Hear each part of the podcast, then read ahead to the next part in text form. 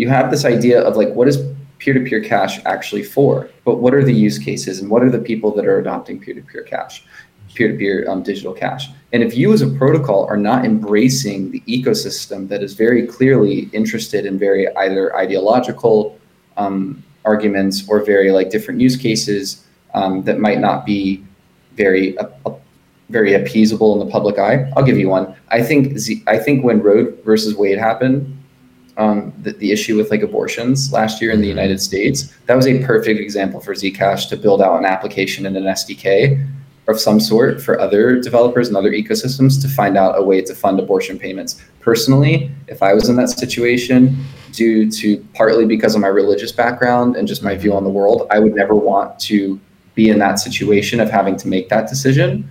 Um, that's my personal opinion. But I also don't think it's the government's right to take that decision away from someone.